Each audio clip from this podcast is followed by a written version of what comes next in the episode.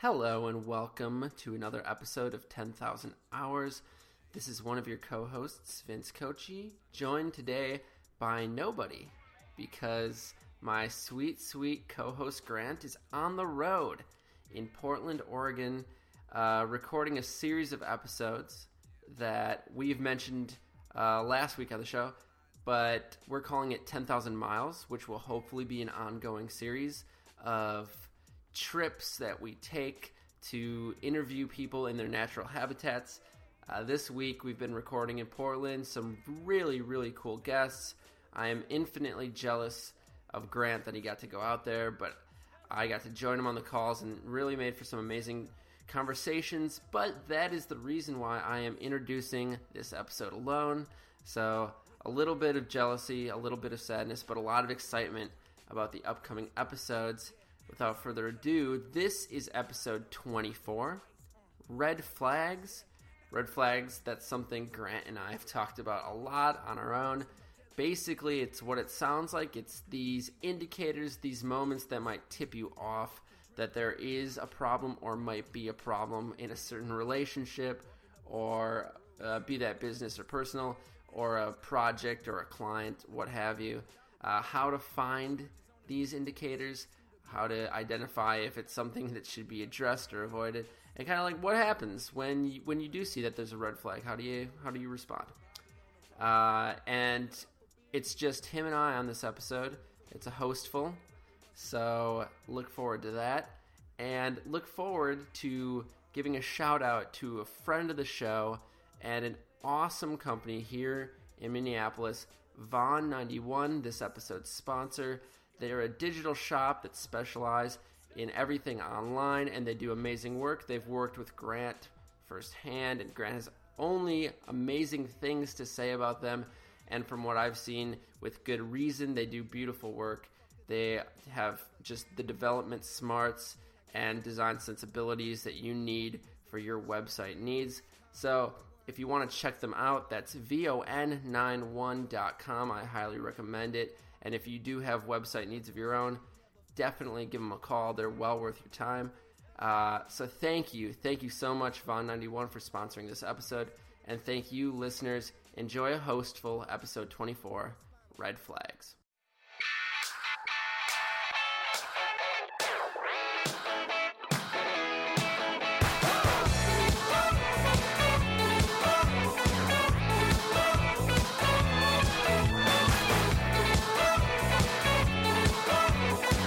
If a goal was to work with me, for example, I need him, even though I respect multidisciplinarianism.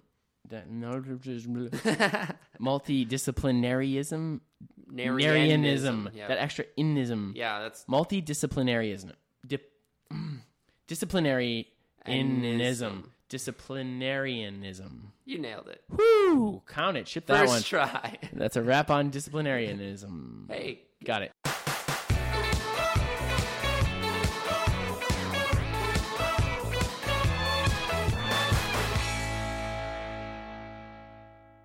Okay, Vince, tell me what you're putting your sweet, sweet time into. Uh, so I don't know if you've ever heard of Brand Matters, but it's something that we do at Yamamoto. Um, it's kind of a partnership we have with the Carlson School of Management, which is a part of the University of Minnesota. You said in sort of an Ivy League way. Carlson School of Management. Yeah, I didn't. I can't do accents though, so I definitely did not sound like I that. can, if you listen to episode 17, 16, Dave and Laura Coleman. Yes, I did a killer Australian accent. Definitely is not arguable. It was good. So, I think it offended our guests. so you're working with Carlson School of Management. Yes. Brand brand matters. Brand so Ma- Brand Matters is basically a speaker series when we bring in um, people who are typically high-ranking CEOs, presidents, marketing directors, and they talk about a problem and they view it through a lens of the whatever company or brand they're attached to. Sure. And this week, or it's it's like a, a quarterly thing. So this quarter, Q2. yes, we're Is talking. Q2? I think it's Q Three? th- I think it's the Q3. beginning of Q3. Okay. Um, we're talking about the Mall of America and the rebrand and how brick and mortar retail can compete with online retail. Did you see that? Uh, I believe Chinese ripoff of that. No. Oh my God, we are going to show notes that. So I believe it was Duffy and Partners that did the rebrand of Mall America, which was beautiful, beautiful Yes. work. And there was uh, this this was making the rounds on the internet. And I think it might have first been posted by Under Consideration, which posts new brand uh, identities that are redone or started, whatever. And uh, it was like, oh my God, it was a one hundred percent ripoff of the Mall of America branding by some Chinese Oh, that's company. Yeah, it was incredible. I'm gonna have to share that at the office tomorrow. But that's what I've been working on this week is like promoting that and the branding Mm. surrounding that event, and it's been a lot of fun. Have you been doing any word of mouth, just sort of walking around Minneapolis just, and just shouting it? out brand matters on my extra, extra. That's the Read thing. all about it. That was the OG branding marketing. Was that little kid extra, extra? Read all about it. Dewey beats. extra? That's how they used to say it. Oh, they said it like that. They had like a weird inflection. I don't know. No, no, I was a wasn't. I wasn't doubting you. It was I in like a Felix the Cat cartoon I watched once. So that's how I Mm. knew it. everything I know. I learned from. Grant, what have you been working on? This well, I week, man? recorded an episode of the Cosby Cast this week. No, I didn't do that. I had to bring it up. I had to bring it up. So Vince ho- hosts a podcast called the Cosby Cast. I definitely suggest you go check it out. Yeah. Well, show Cos- notes it because CosbyCast.com? now we have to. Uh, yes. Uh, let's see what I've been working on. Um, I've been negotiating a couple deals um, for some future work, um, which I'm really excited about. I'm sort of in between. Well, not really in between projects, but I'm like in between major commitments. Um, but besides that, uh, which I'm really excited about, and I think well, I'll push that stuff out soon. I guess I've been working on a website redesign, which right. I should show you some more of. It's looking real cool. I need some sneak peeks, man. Yeah, working with working with my friends over at Von ninety one, real cool dudes, Irvin Matt specifically. So that's been a blast, just because I haven't really put time into that in a long time, and I think it's valuable and and it's God, it's so great to design for yourself. What a joy! Um, Some people would would swing the Yeah, other way on that. yeah, yeah. Kind of a burden, right? it was and it was for a while, but just like any creative process, and just like any feeling, I swear I have, where I'm like, hold on, like for example, let me quick aside, like sometimes at like three, four, five in the afternoon, I like get super paranoid and like weird, and I'm like, what? Every day at the same time. no, it it's like day by day, Sure. but but it I'm like, what the hell is going on? And usually it's like, and I get irritable, and I'm like, what. And then I'm like, I go eat something or have dinner, and then I feel way better. And I'm like, oh yeah, that's what it was. I just haven't eaten in like many, many hours. Right. And honestly, it's this crazy thing. And it's this crazy thing now that I recognize the onset of it. I'm like, oh, okay, I need to eat. Like, but before, it's like you don't understand the chemicals that are going on. So I've been working on that. I've been working on, uh, ooh, this, oh, well, two music videos that I'm super hyped on. We just finished shooting a bunch of other stuff. I'm like You've been really busy on sets lately. hitting it hard on The set. camera. Oh my god. Yeah, I mean, I'm not operating any cameras, but I have been like writing scripts and art directing stuff and and getting groomed into some more directorial roles, which is super exciting. Writing a treatment for that that one music video. Very cool. So I'm like, I honestly, I feel like you discover something and you're just like this whole world that opens up to you. And I'm I'm right back there with like how I felt about advertising maybe four years ago, where I was like, wow, this is incredible. You know, I was digging into Bernbach and digging into like all Ogilvy and like all these greats and reading about the whole history of it. I'm now like I've been doing that, but now I'm really doing it with film stuff, and I'm like going nuts. What are you reading right now about film? Uh, the filmmaker's eye, which is this beautiful book. I, I don't know the author. It's like something Mercado Mercavo or something. Um, Tough to pronounce. Yeah, yeah, and um, it breaks down like it's like uh, something. I think the subline is something like uh, the rules or like learning and breaking the rules of composition and Cool. visual storytelling or cinema, whatever. And it it analyzes all of these shots from movies and breaks down like the principles of cinematography, and it's so fantastic. I'm also reading um, Creativity Inc. by Ed Catmull of Cool. Pixar, so that's a really cool like Very narrative. cool. Yeah, so just jamming on a bunch of stuff and super hyped. But I'm also Yes. working on something associated with the show, a little trip. Prepping. Yes. Yeah, a little trip, which has got multi purposes, you know, personal, business, client, but also podcastical. But it's got podcastical implications. Yeah, so I'm headed west, um, starting next week. But I I started to date this, but when this is released, I think it'll be, I'll already be back probably. Yeah. you No, might- I'll, I'll no, be. no, I'll still be, on the road. On I'll, the still, road. I'll yeah. still be on the road. So I'm headed to Portland uh, recording some podcasts with some real, real rad people. We've got The maybe lineup is unbelievable. yeah, and I don't even want to say yet, but um, it's it's like a real good cast of people that I just am so hyped on. Can't wait to share.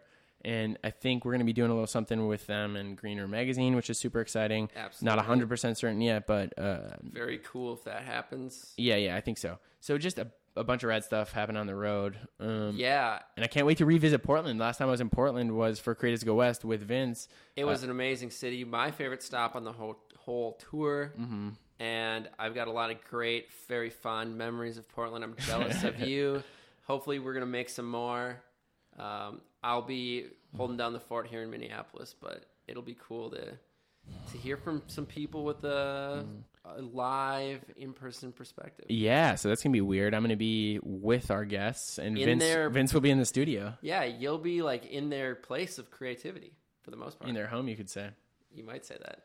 So yeah, s- keep an eye out for the next month or so of shows to be um, be live from Portland. Yeah, Portland-based creators, really, for the most part. Awesome. And what are we calling this, Grant?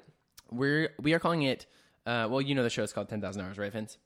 I yeah. I've Cool. I don't told. know. Hey, let's. Whoa. Hey. uh, so we're calling this ten thousand miles, and basically it's it's ten thousand hours on the road. You know, anytime we're going to take the show on the road, it is it is part of this series, which which is ten thousand miles. Perfect, man. I'm excited for it. Big step for us. Cool, a cool kind of iteration of the theme, and I think it's going to lead to some really entertaining stuff. Absolutely. Absolutely. So you want to get down to business now? Let's get down to the B. I'm really excited about this topic. This has been one that we've been saving up for a hostful. By the way, we have no guests this week. If you hadn't already, if you haven't it. already like uh, figured it out, it's just Grant and I. That would have been so rude of us to just leave them hanging for But like also we, very in? predictable of us. All right, I'm into it. Count um, but yeah, we've been saving this one for a hostful, and we're excited about it. Uh, it is red flags. Red flags. Oh my gosh! Tell us about red flags, Grant. What are they? What's a red flag to you? So a red flag to me is it can be it can be viewed a bunch of different ways, you know. But I think specifically, or for the most part, we're talking about with projects and with people. Absolutely. You know, so indicators, signals. Um, just a sign, an Yeah. omen that something could go wrong in Mm-hmm. the future on this project. so I, in a very Nate Silver way, we are almost kind of talking about finding the signal in the noise. Yes. But specifically, we're talking about finding the negative signal or the thing that uh, signals you to uh, get the fuck out of there. To bail. How do you know when to bail on a Run! partnership or a collaboration or a project or a job? A client, uh, whatever. Yeah. Yeah. yeah. I'm excited to talk to you because you've got some good red flag stories I remember from our just history together. And um, I think we're I think we're gonna have some fertile ground here. yeah. I mean, What do you want to talk about first? Do you want to dive right into examples? Do you want to? Why don't Well- we talk about first why red flags are yeah. important? Let, let's frame it. Let's frame it. So, to me, the reason red flags are important. Um, a lot of the work we do and a lot of the things I do are focused on simplicity. They're Yes. focused on Yep. distillation, on on maximum potency. optimization, basically. Sure, yeah. And sometimes there are things, you know, if uh, maybe a, an apt metaphor would be if we have a rowing team and one of the rowers is not pulling their weight, not only are they not helping the team, they can be hurting the team. And so when we think yeah. about our own uh, amount of RAM, our own amount of focus or bandwidth, if you want to Yeah, call it that, creative energy, whatever. yeah, creative energy. Yeah. Yeah, you only have so much, and so everything you devote um, that energy to is pulling, and you just need to be very conscious of where you're putting that. And so for me, I'm always analyzing the projects I'm working on through the lenses. You know, what am I trying to get out of it? Who am I trying to work with? You know, what are the pros? What are the cons? Sort of cost benefit, and then also just sort of a more intuition based feel. So the reason red flags matter is because it helps you identify uh, you know the positives or the negatives of a project of a person of a not to put it in such eh, terms but really Yeah, but it is what it is, right? yeah, it, it is what it is and so it's just a, a very valuable tool or a very valuable like idea Yeah, you'll save yourself a lot of. We talk about resources a lot on this Yeah. show. You'll save yourself a lot of time, mental energy, happiness if you indicate and recognize these red flags early and avoid them either altogether or at least get out of a situation that it's disadvantageous to yourself. And I think you made a good point when you said it's not just someone not sitting there not pulling, they might be pushing. Mm-hmm. And so if you have five people on a team, for instance, and one is a red flag haver waving the red flag, they it's like you have three people on the team, not four, because Well, they're going to be negating there, the work. there, there's an important distinction right there. So first is identifying a red flag that requires help or uh, discussion or whatever. Um, this goes back to communication. So let, let's use this same this same example. We have five people on a team. Let's say Right. let's say I'm leading this team, Sure. and I have five people working with me. I see one who's not pulling their weight. There's a difference between not pulling your weight and pushing against the group. And it's my responsibility, I think, as a leader, as someone um, who can identify that in the situation, to speak up when I see a red flag. So, and a red flag in this situation might be, hey, you are not getting enough done. Or, hey, you are not communicating what's going on. Let's say I'm working with Right. Uh-huh. five designers to get more concrete. I'm working with five designers. Four of them are, are coming to me quick and, and getting feedback right away. This fifth presenting the designer, work early, like doing everything right. be honest, be be um, be quick. This fifth designer is is guarding it. They're designing in a vacuum. They're not sharing. Okay, so that's a red flag to me, and that's not necessarily a red flag of like inaptitude. That's just a red flag of of the health of the project, the health of of the relationship, right? That's a very important point. A red flag does not mean like we're not being draconian or like this re- a relationship advice book. Like red flag, ditch it. Red flag just means the potential for problems exists. Your car says check engine. It doesn't mean you should throw it away. It means you should take it in, right? So, very, very well said. Yes, exactly right. So that's, you know, step one. But the next level is, you know, and I think there really is, and this is an important distinction to make, there is an onus on people to communicate when you see a red flag. And and it's because a lot of times people don't know these things. It's so hard to see yourself from a different perspective. Yeah. And so, you know, I think the- the reason I value our relationship, Vince, and the reason I value a lot of the relationships I have with other creatives is if they see something wrong, they tell me. Speak up and then you can adjust Right. and that's i mean one of the pitfalls i see in a lot of relationships and dynamics and especially uh, midwest right this passive aggressive idea of We just not saying anything it, right? yeah It's so true. It's so true. We are very liable to see something and out of fear of causing confrontation or upsetting someone else or even offending the red, red flag haver, we will just hope for the best and then it inevitably blows up and we wonder why we didn't take action in the first place. Totally. And i i man this is this is really really an easier said than done thing. Yes. i find Yeah. myself in situations where i'm like oh i don't want to deal with this. Because i'm just like oh i don't want to deal with this. It's too much mental energy. But then i think back and i'm like wait i'm preaching this idea of like open communication. And uh even even in our personal relationships i think this applies Absolutely. is if you have something wrong it's selfish of you to hold it in and uh, yeah I've, so i've tried to be more open with that stuff For sure. and, and not to separate myself too much from that feeling but to just say I, even in a situation where you're uncomfortable let's say in a working dynamic i don't know exactly why i'm not like why i'm upset here but i'm not happy with this particular situation mm-hmm. and i think it's important to communicate that Even if you don't know exactly how to articulate it, yeah the important thing is you just get the feeling out there because it makes people aware. yeah that's a real tough thing Yeah. To know you're feeling something that seems illogical Oof. but to understand that the feeling is still merit based. yeah merit based or maybe even not because maybe that's a red flag that f- someone else can help you identify in your in your own work A good point. A good point. And on the other side of the coin, though, as important as it is to mention it whenever you see one of these red flags, sometimes, at least if you're more of a person in my shoes, you're not always in a position that you can point it out. sure Maybe you're working with a client and you're just a worker bee on the project and you notice a red flag and the red flag exists within the client or within the management. What what's a person supposed to do in this situation?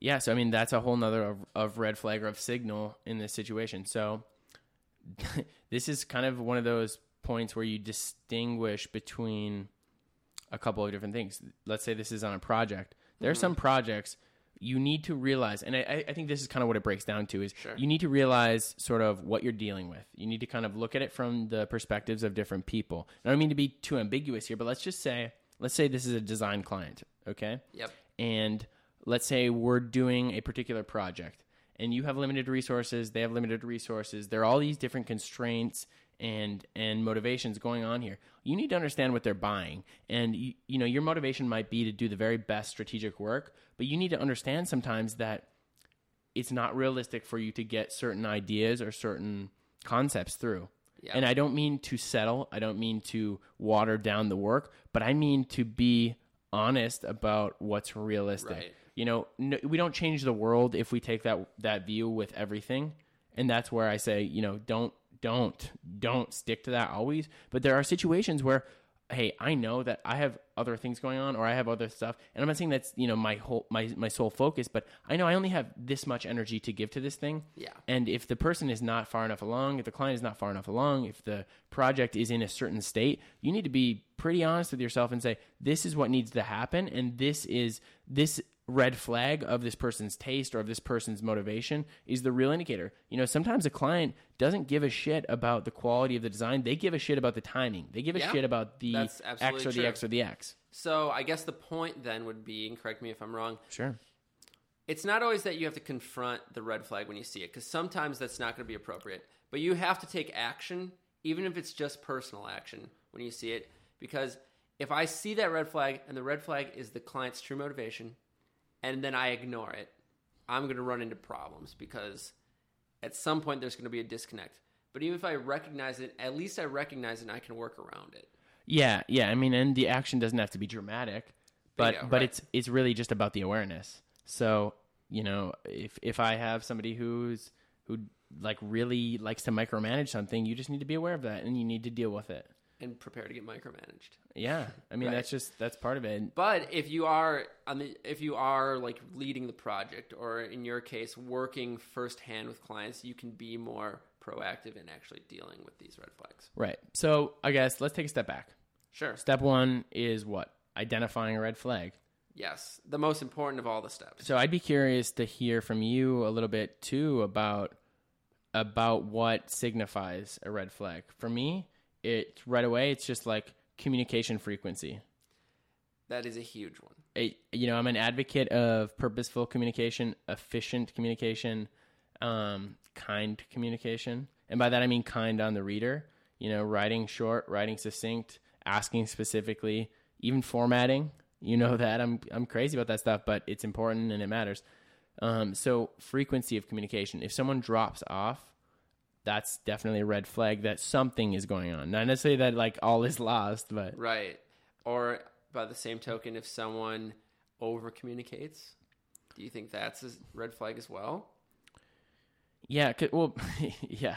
I mean, we're in a gray area, but so yeah, on that side of things, what that usually means is like they haven't spent enough time thinking about it themselves. Bingo. That's you what I was trying to get to, right? Yeah. So you want communication that's constant. You don't want there to be large gaps. You don't want people just to stop. Well, At the same time, like it has to be there has to be a reason for each of the communications. Yeah, so that's what I was going to say was it's it's not even about frequency, I guess, at this point or Right. volume. It's about okay, does this per- person communicate well? Because frankly, that's a pretty good indicator of of their aptitude. Not always, and I think especially with generational gaps, like I know some brilliant people who are perhaps in an older generation than I, who don't communicate that well on the internet, but who are seriously brilliant. And so that's something to be considered. Um, yeah. communication is a big one and we might get back to it but Sure. before i forget i want to point out one of my biggest Yeah. personal red flags working in the agency world In the industry. yeah uh, prioritization Yeah. and not it's important not what they prioritize mm-hmm. because that's up to the client and sometimes maybe i have a different philosophy from them or vice versa but that they can prioritize. And this means a willingness to compromise and understanding especially represented in the brief. Like i get a project and i see a hierarchy of information. This is this kind of stuff that needs to be included. This is the kind of stuff that needs to be done. And there's no like there's no like tier system. There's no like this stuff has to happen. This stuff should happen. This stuff might happen. There's like everything is in the has to happen column of the graph. Mm-hmm. That is a signifier to me that this client is either unable to prioritize or unwilling to compromise, and there's going to be problems not only in in like the building of the actual information, but in the project in general.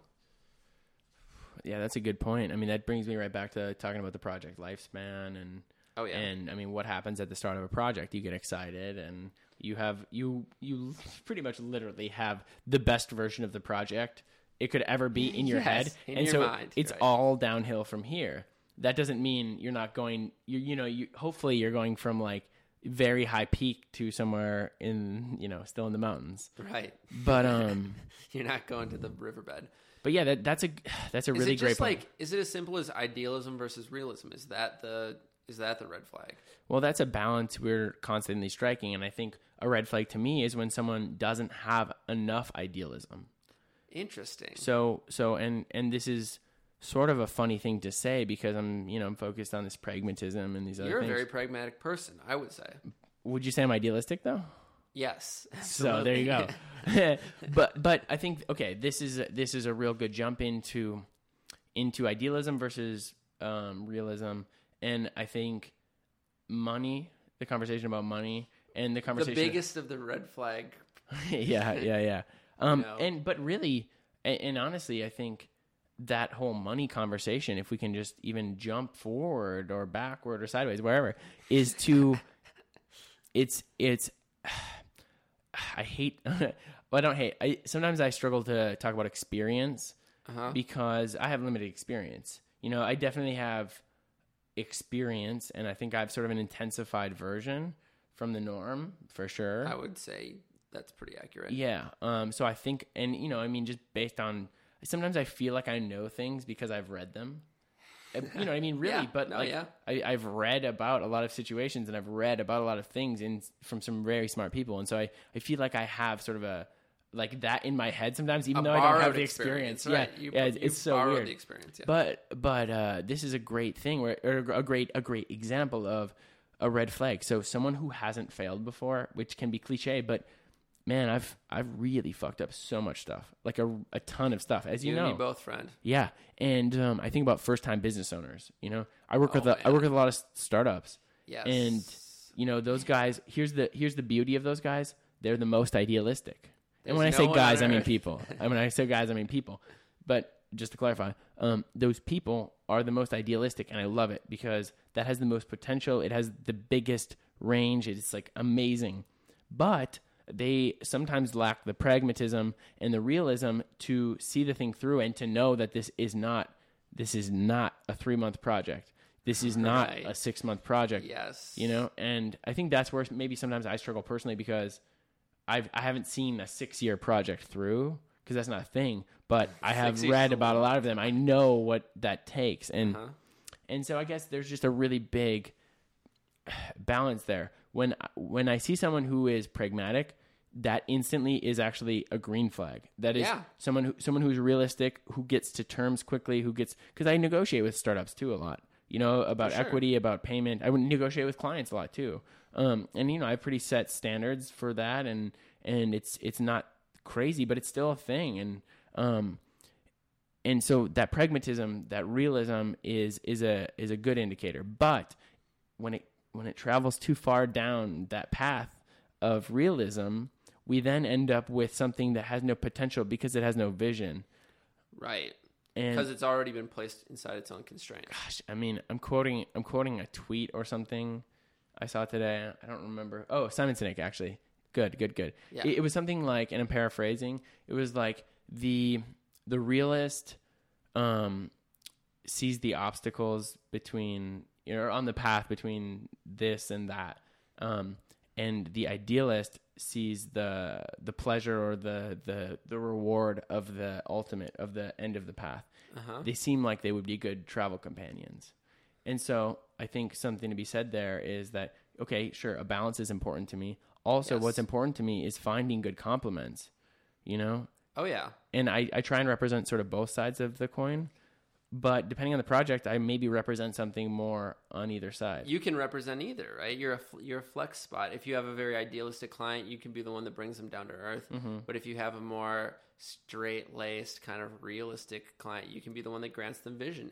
And that's I think that's a great strength to have. I think that's something a lot of people who cater to a diverse client base should be able to do.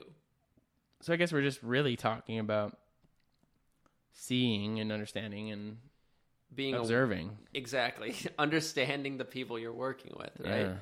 But you, we've talked about like, well, what happens if their personalities are a little different? What Yeah. what if they're a little too pragmatic, and then I can uh, over adjust and be the idealist? What happens when the red flag is really truly a red flag, and there's a personality divide? Like you can't bridge the gap. What does that look like? Have you ever experienced that, where you just knew that you and a client, or you and a partner, or you and a project were never going to be able to bridge the disconnect. Yeah. I try and be pragmatic about that too. I mean, or like all things, I try and be pragmatic, but also be sensitive to it. And um, what I was going to say though is there are sort of a range of people I see on that. I see people. Okay, I mean, naturally, we just break people down into sort of, you know, we we equate them, we we quantify them, Categorize them. Categorize, I yes. mean, it's the way the human mind right, works, right, right? Okay, so Unavoidable. I see some people who, who I feel like th- that can't be saved. You know what I mean? Just not going to happen. Right, Like, respect them as people, respect what they're doing. I'm not going to work with them. right. I see people who I might work with, but I might have a little bit of trepidation, and I'm going to be a little more cautious. Okay. Mm-hmm. I see people who I want to work with, but they're just not quote unquote experienced enough. They haven't been hit enough to know the obstacles that lie ahead. And and honestly, I think this is actually a, a, a self aware moment for me, realizing that I don't want to be the realist for them. Gotcha. You know, it's it's to say I'd rather be an idealist in in most situations Mm-hmm. because I know I have the I have the realist side in me and I'm willing to put in the work and the and and and take the attention to detail and and really refine that. But I don't want to be the person driving that realistic vision because if that's the case, and most of the times in those situations, like the budgets are smaller, the people, you know what I mean. Oh, Th- yeah. Those are much earlier stage. Oh, yeah. And so it's like crazy for me to want to occupy that position. So there are those people, but the thing is, with those people, I see that idealism and I love it. And you know what I love? I love, I love connecting with them. Oh, and, yeah. and starting something I've I've actually done this a few times where I've started something it's you know kind of like very very minimal but I just kind of let them grow and I see them develop and some of those people then come back around in a year in 2 years and they become the other person. because they took some knocks, you know, Oh, and yeah. and maybe we're kind of idealists with knocks now, holding hands, running forward. so I think it's just like identifying the person, sort of where they're at in, in their journey, and not to say that they're not capable, but to just know like how much you have to give and the resources you need, and and what your dynamic is there. And so I guess actually let's just jump into that. Like really, the a lot of what we're talking about is awareness, and it's kind of like knowing what what your role is in a situation and knowing what you need to do and what that person is doing and being upfront about it. Yeah, dude, I think that's a much larger conversation though. like would you say would you say it's a whole nother show topic, Vince? I would go as far as to say like it is above even show topicdom. It is a guiding principle. It's a two parter. Sorry. It's an overarching principle of the show. Self awareness? Yeah, for sure.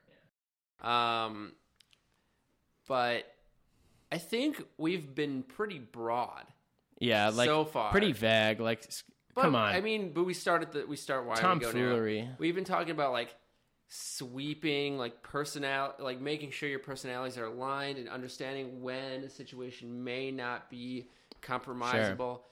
Can we get a little more? Let's get into it. some like pinpoint. Sure, let's let's talk red, about it. Like red flag. let's say let's say this let's say this let's just talk i mean i, I don't know uh, topic wise whatever like let's just dig into day by day meeting with people working with people yes. um so i probably have i would say i probably have like maybe th- coffee with three people a week on average three or four people a week on average, and I'm but I'm still very protective of my time. I try and clump that together sometime, whatever.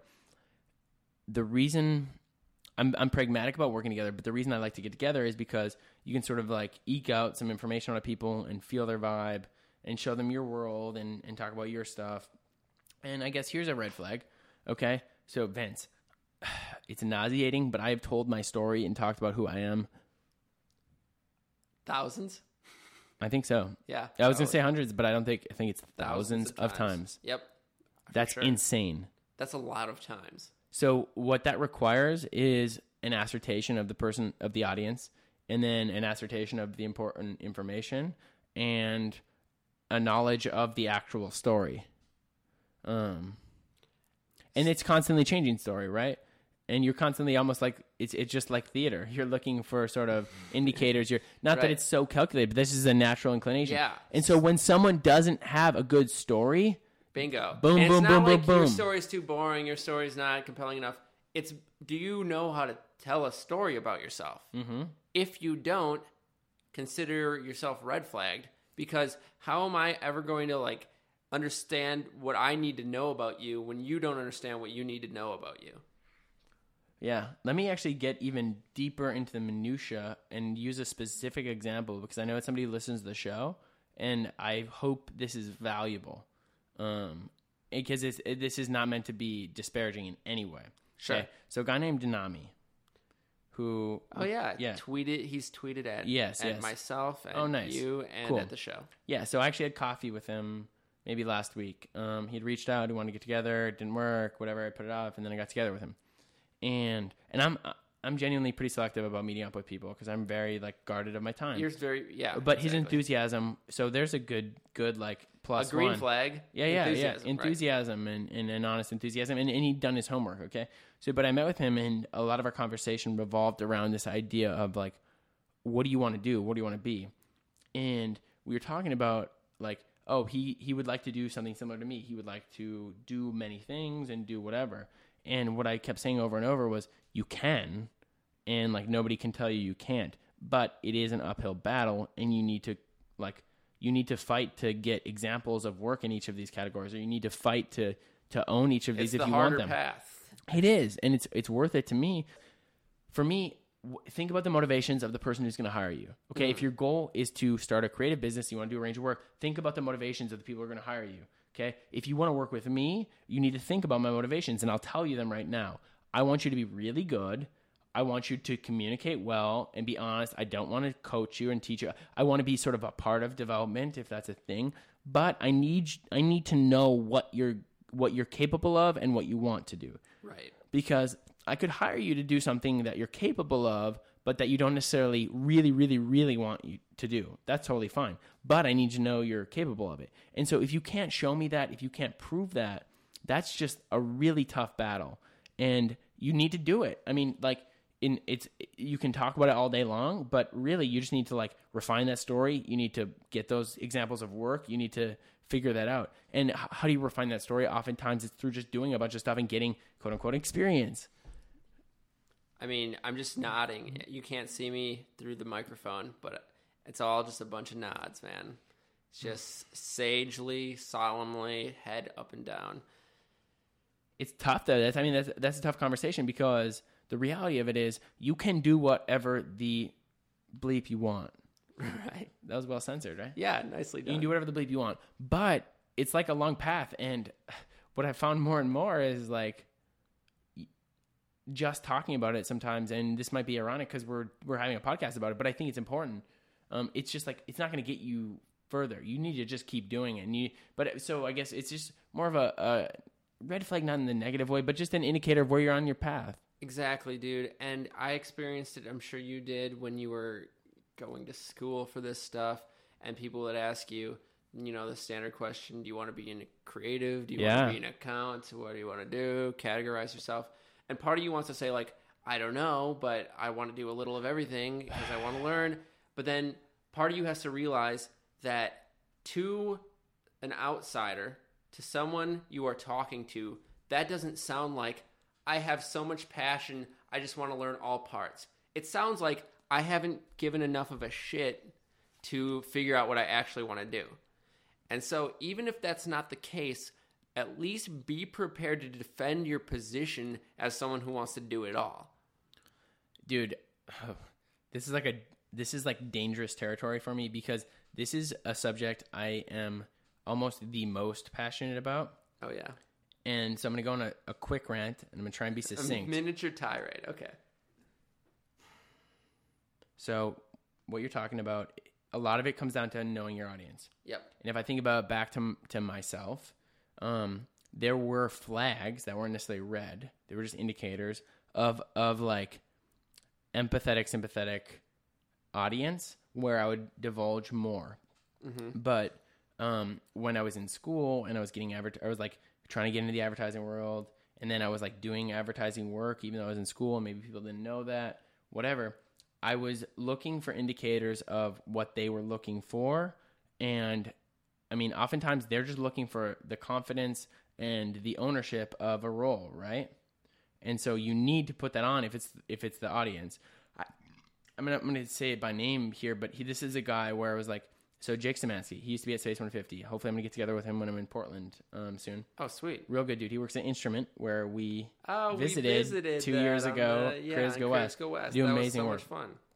So he was a guy where I could tell he he kind of like got it, and that's another topic that we I think we should dive into maybe at some point on the show. But I knew that like it was a safe space to talk about my true ambitions, Cool. and this isn't. I, I I always jump around between like this like super calculated versus super just like natural. Oftentimes it is natural, but then when I look at it in hindsight, it was or like it it makes sense. but just being thoughtful about something doesn't make it calculated. Yeah, you're right. You're right, right. And calculated isn't bad. It's Right, just exactly. So okay, uh, basically, there are two ideas here. There's knowing your audience and knowing and having the confidence, much much like the ethos of less and the ethos of simplification, the confidence to say less and own less and do less and be less in order to have a bigger impact. So let's just say in a very practical way you're talking to a recruiter or to, to a hiring manager or whatever at an agency for you to say oh, I, I want to be a designer but i also want to be a copywriter i want to that is just amateur you know unless unless you can Yes. own it and and frankly to steal uh, a mannerism from vince? Sorry man i've been really picking up on that frankly vibe. Please, man, use it. to not own one of those categories as your main is just like silly. It's irresponsible. it's super irresponsible and i wouldn't hire you they shouldn't hire you.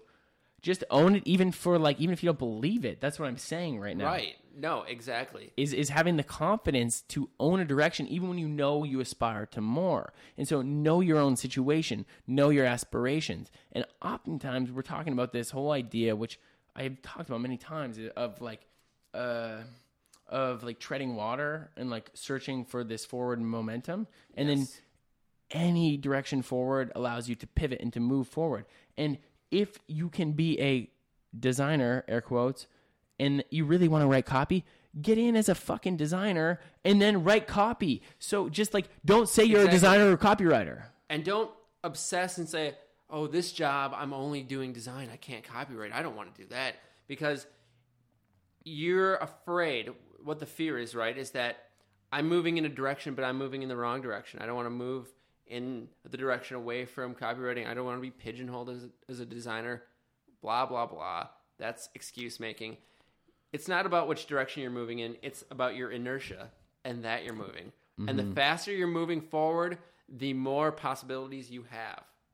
We've talked about how to identify these red flags in other people, mm-hmm. Ooh. but we've always we've all been the red flag bearer to someone at some point. How do we know that we're the ones flying the flag? Is there a way to know? And I know the simple answer is to have a better self awareness than you have already. Sure, sure. And we should always all strive for that. But are there like ways to have you ever done it where you like understand and suddenly something clicks? This is why someone didn't want to work with me. This is why this project didn't go as well as it could have because I had some indicator that threw things off. Hmm. Well, okay, that that's a thing. Let me start by saying that like human life is inherently subjective. I mean, just like Yes. th- there is let's let's call this like a like an existing reality of mathematics that is happening around us, but because we are all intersecting with our particular perspectives, it is, you know, the information and the things we share are just pretty much all subjective. So, can I say that this is the single greatest qualifier in the history of the show? Absolutely. Like the broadest, most all encompassing qualifier. I'm gonna count that one, and, and, Yes. and I'm actually gonna hopefully we'll hopefully we'll mark where this is in the episode. And if anybody ever calls us out on anything, we'll just bounce back to this. And just say, Yeah. Well, hey, listen, we said it was all subjective. Life in the universe is mathematically subjective. Yeah. So, so I'm just saying we all come with our own opinions and, and our own right. subjectivity, and and so it is perspective based to a degree. Um. So so what's your question? Is how can we ever? Are we even capable of being aware of our Oh. own red flags? Sure. I mean, there are two two ways for me personally. Um, well, there are a few ways. You know, if somebody says something, that's, That's the way number one. eh? a surefire indicator. Um, I haven't really had that be a thing. I honestly, I think I'm neurotic enough that like I'm so nervous about disappointing somebody that I'm like, you know, I've gotten better about it, but it's it's definitely like, yeah, I, I'm probably more likely to call myself out than anyone else. Okay. I think that's pr- pretty true. Yeah. So that being said, I think what helps me be more aware of what's going on in the quality of the work, because that's that's kind of really Yeah. the quality of the idea, the validity of the idea, the quality of the design, whatever. Um, often comes from I need to get outside sources, although I need to also trust myself, right? Yeah. Um, but you know, I just I solicit feedback from a specific group of people, you included, and that's like one way I just Oh, sort of that's the. I mean, that's the biggest way, right? right? Inner get honest Circles, feedback and to understand why, like the people giving the feedback, and make sure it's honest and trustworthy, and that's the best way to understand if Mm-hmm. you're throwing up any red flags. Yeah, I also try and uh, this is something I've seen. Like, gosh, this is crazy to me. Especially I get I get more into the video production side of stuff and being on set so much the last few months. It's like set etiquette is a really important thing. So is I think Oh, client etiquette in giving feedback and, and and I mean communication etiquette. And oh god, I I killed this project a while ago, but I'd started writing these like rules of engagement, and more and more I just kind of see value in them. Um, because here's a way to kind of fight past somebody who doesn't have the experience, and a red flag would be like, oh, they've never done with it, dealt with this before. We're gonna have to deal with this. Well, guess what? They just need to be educated. And, Exactly, yeah. And so like uh, that to me is is just like sending them over what the expectations are and and how to behave on set or how to behave in this relationship or how to because bad behavior is a is like a dead giveaway of a red flag. yeah and it's also bullshit i think Even too. if it's accidental, even if if the person doesn't just out of like naivete or inexperience or ignorance, they're throwing up red flags and they they don't deserve to be. no yeah what i was going to say there was and that's great you said they don't deserve to be put in that position is it's on us how the hell can you expect someone to come on to a film set and understand exactly how to behave if you have not prepped them that is crazy and so i think this is a big thing to say like you know sometimes you see a red flag and you wonder why is this red flag happening is it because i didn't prepare this person Yep. Very I mean really well said. And so that I mean that's like the the third layer, like finding it in others, finding them in ourselves, and then finding out why they exist in others because of ourselves, right? Yeah, I mean, and to take a step back to to ourselves. I mean, what does that mean? Self awareness, sure, okay, right, right, right. Okay, we got that. We said self awareness on the episode a couple times, so we're good to go on that. But really, okay, morning pages are one thing. You know, I haven't been doing them lately. Real, real talk. Um, hoping to get back in the in the thing there, which that's a great way to be self aware and to sort of process things that are going on. I think the reason I haven't been doing them lately, not excuse making, uh, but you know, I've been talking more about what's going on. Yeah. And so I think just being aware of the projects you're working on, all of the things, whatever, and just aware of the way you're feeling. Like I said, when I get like weird and paranoid late afternoon, what the hell is that? So diagnose yourself, you know? Right, exactly. I mean, those are all great points. And before we bounce to the uh, the next topic, which is off. a little bit off. Yeah. I wanted to mention at least something that's worked for me in understanding and trying to become a better creative myself is uh, recognizing the patterns of behavior that exist in myself in others. So, oh. you know, if I'm working with someone or if I'm working on a project and things are becoming frustrating, maybe I have a certain set of behaviors like acting checked out Yeah. or maybe certain giveaways of annoyance or etc. And recognizing those in other people have helped me realize the things that I do in a project that might not be optimal relationship building.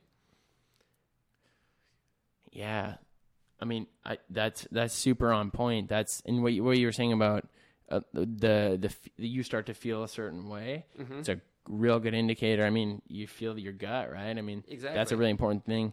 It's also, I think, and I think this should be said because I think it's important. Is even with clients, um, I, I try and be very forthright, of course, but I Oh, just yeah. say, hey, let's start on a small project.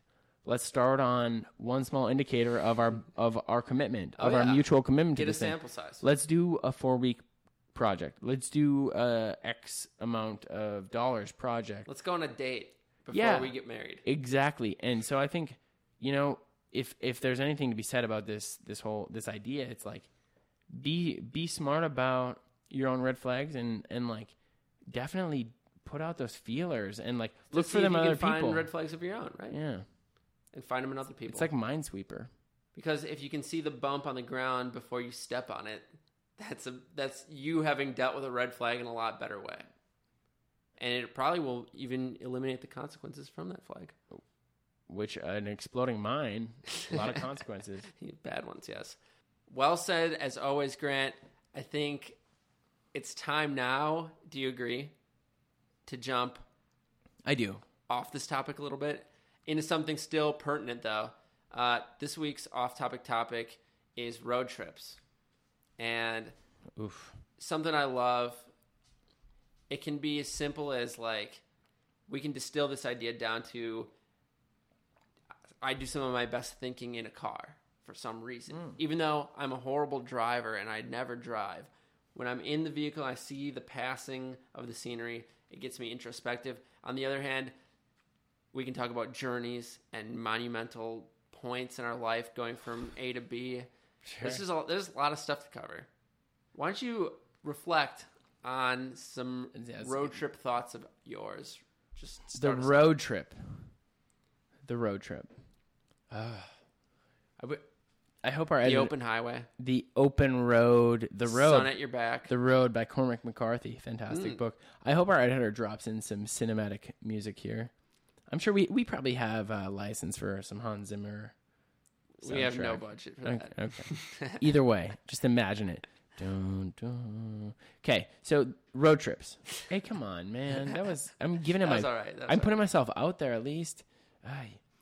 Road trips to me are, man, what a, what a crazy thing. They are honestly j- travel in general, but you know, especially road trips are such a an indicator and such a important thing. You know, we took we took a road trip two years ago that I think totally changed our trajectory. Absolutely, I would say that's 100 percent Yeah, true. that that film's not done yet. It's something we're still working on, but regardless, it set us down a path that honestly just changed our lives. I mean, I obviously have a podcast with you still.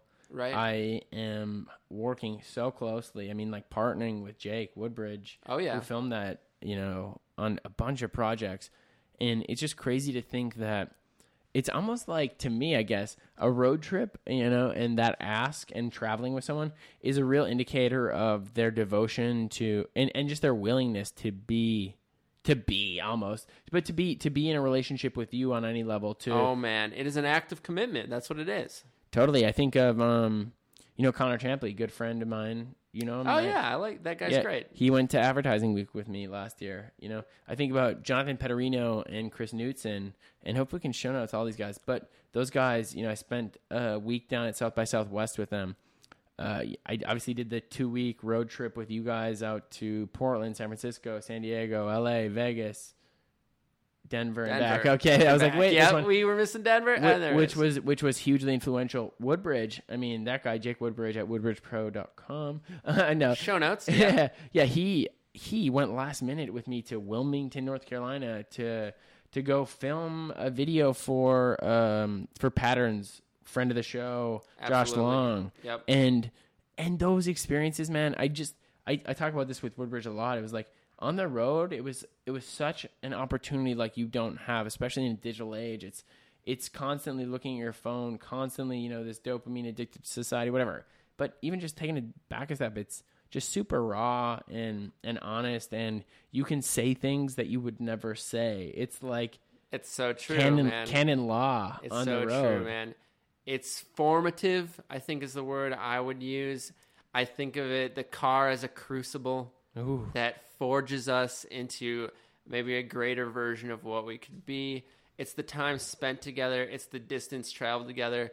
And you know, we humans are wanderers and it's only natural for for passing of distance to have a great effect on our psyche at the time and the way that we relate to other people. It's one of my favorite things to You know what- do. You know what it is? It's it's like I, I I've talked about that Seth project like exhaustingly. I know, man, but like that that project was it was a really unique experience with with a smart group of people that I really connected with, yes. and I, I've compared it and like cautiously so. But I said when I came back from there, I felt like I had sort of a version of post traumatic stress disorder because I'd gone through something, not on that Yes, level, but right, right, right, just right. gone through something sort of traumatic, sort of upending changing, Changing, that yeah. changed you. with a group of people and no one else could really understand it and it wasn't their fault but it was just like they couldn't and i think that's what a road trip is it's this little capsule it's this little sort of mile marker literal mile marker i think about every year my last three or four years the space in between and then i think of the trips you oh know yeah, man. and so they're just it's so memorable It formative is, was a great great word So true. I'm gonna take one soon. I'm going. I'm flying out to Denver to meet old friend of mine, Carl Schaefer. Show notes him. Uh, and then we're road tripping back to Minneapolis because he's gonna spend the, when the you fall. when are you going Uh, end of August. I think at this yeah maybe i'll roll with All right, man. Just you want to saying. come with? yeah i do no pressure I'll let, I'll talk to him. We're gonna be moving his stuff. Is the thing. Oh yeah, yeah. I can. I yeah, I could fit in a cupboard. Can or you be a- on like the ski rack? easily, easily. I mean, it wouldn't be the first time. Oh my god, dude. No, it Well, would. We'll talk about it, man. Sure, no worries. Um, Can we talk about the lighter side of road trips quick? sure. During the daylight instead of the nighttime drives.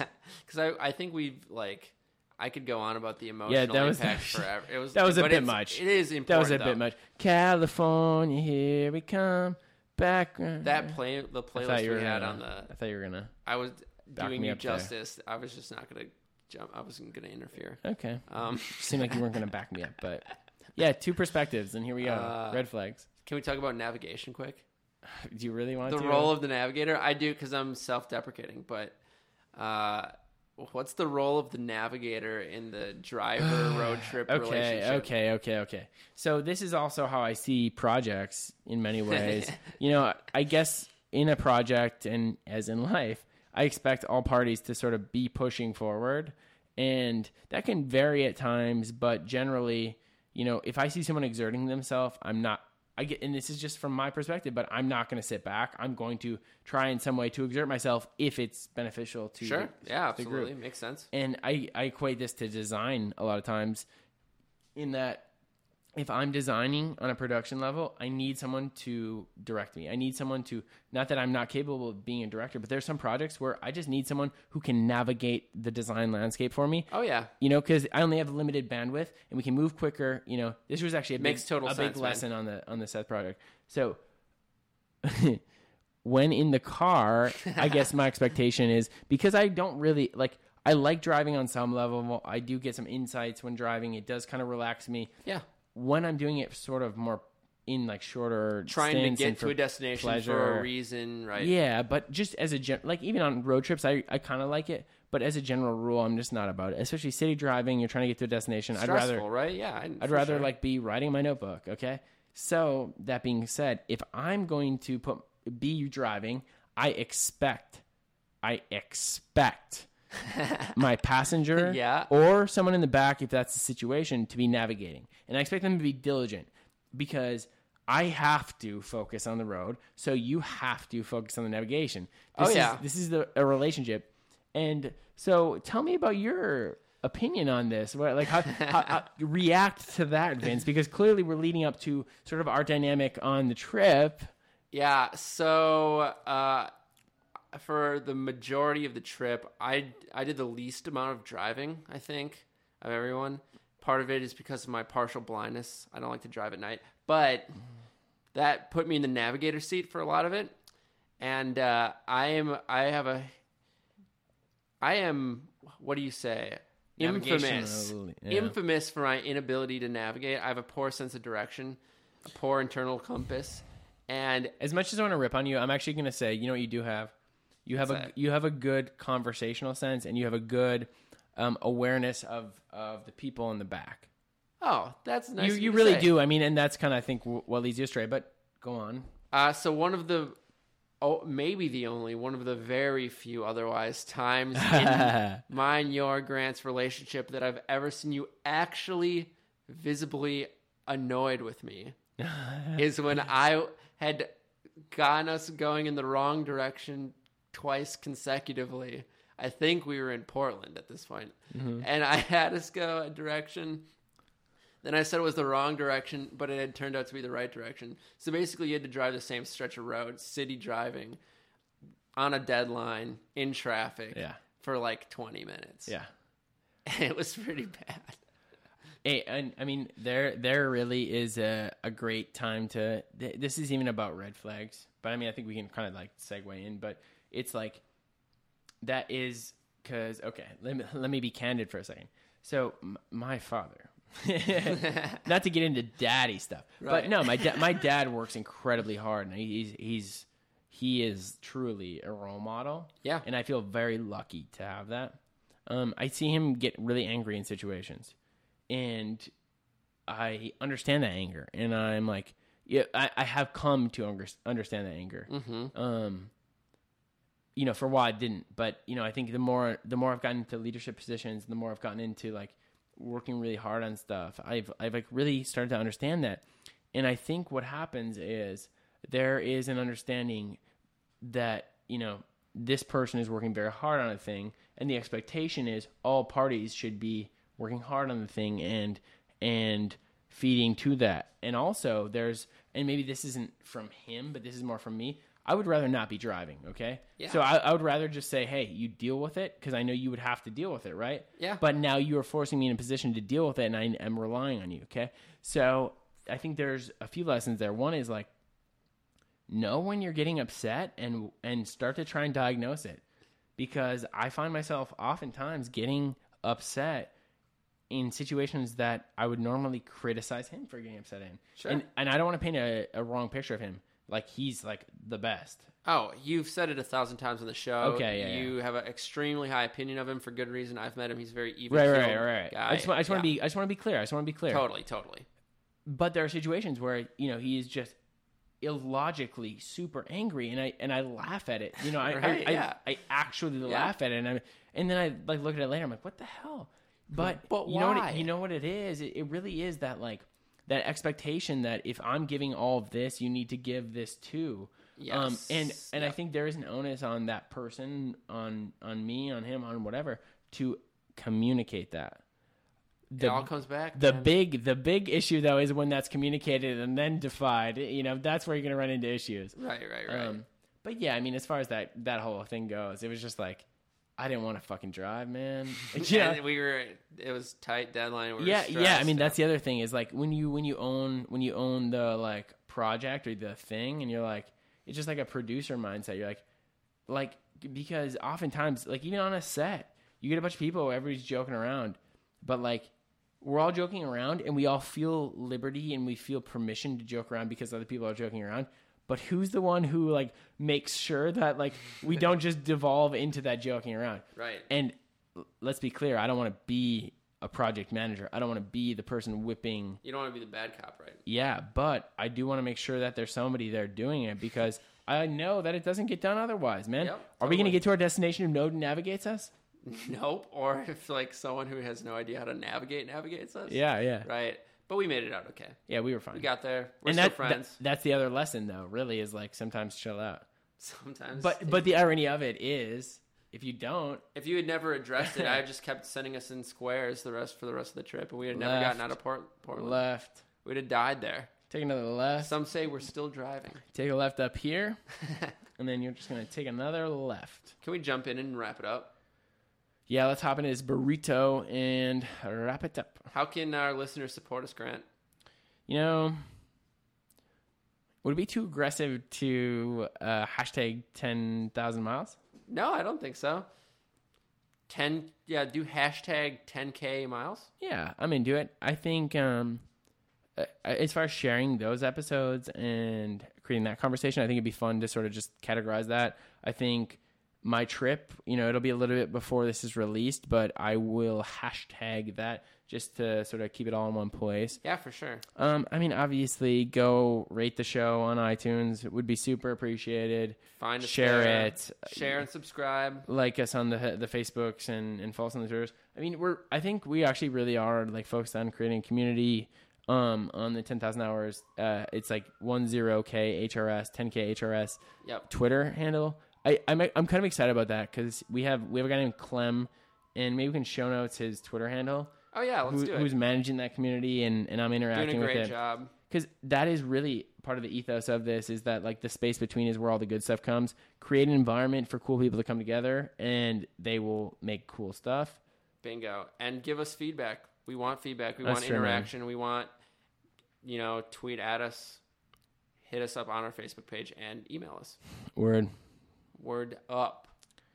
as far as last words vince do you have any like just real final thoughts on on the topic of red flags and and i guess what that means to you and and how you put into action we're very action oriented podcast are. We absolutely are. This, I mean, it's about doing right. It's about about getting stuff done, putting in time.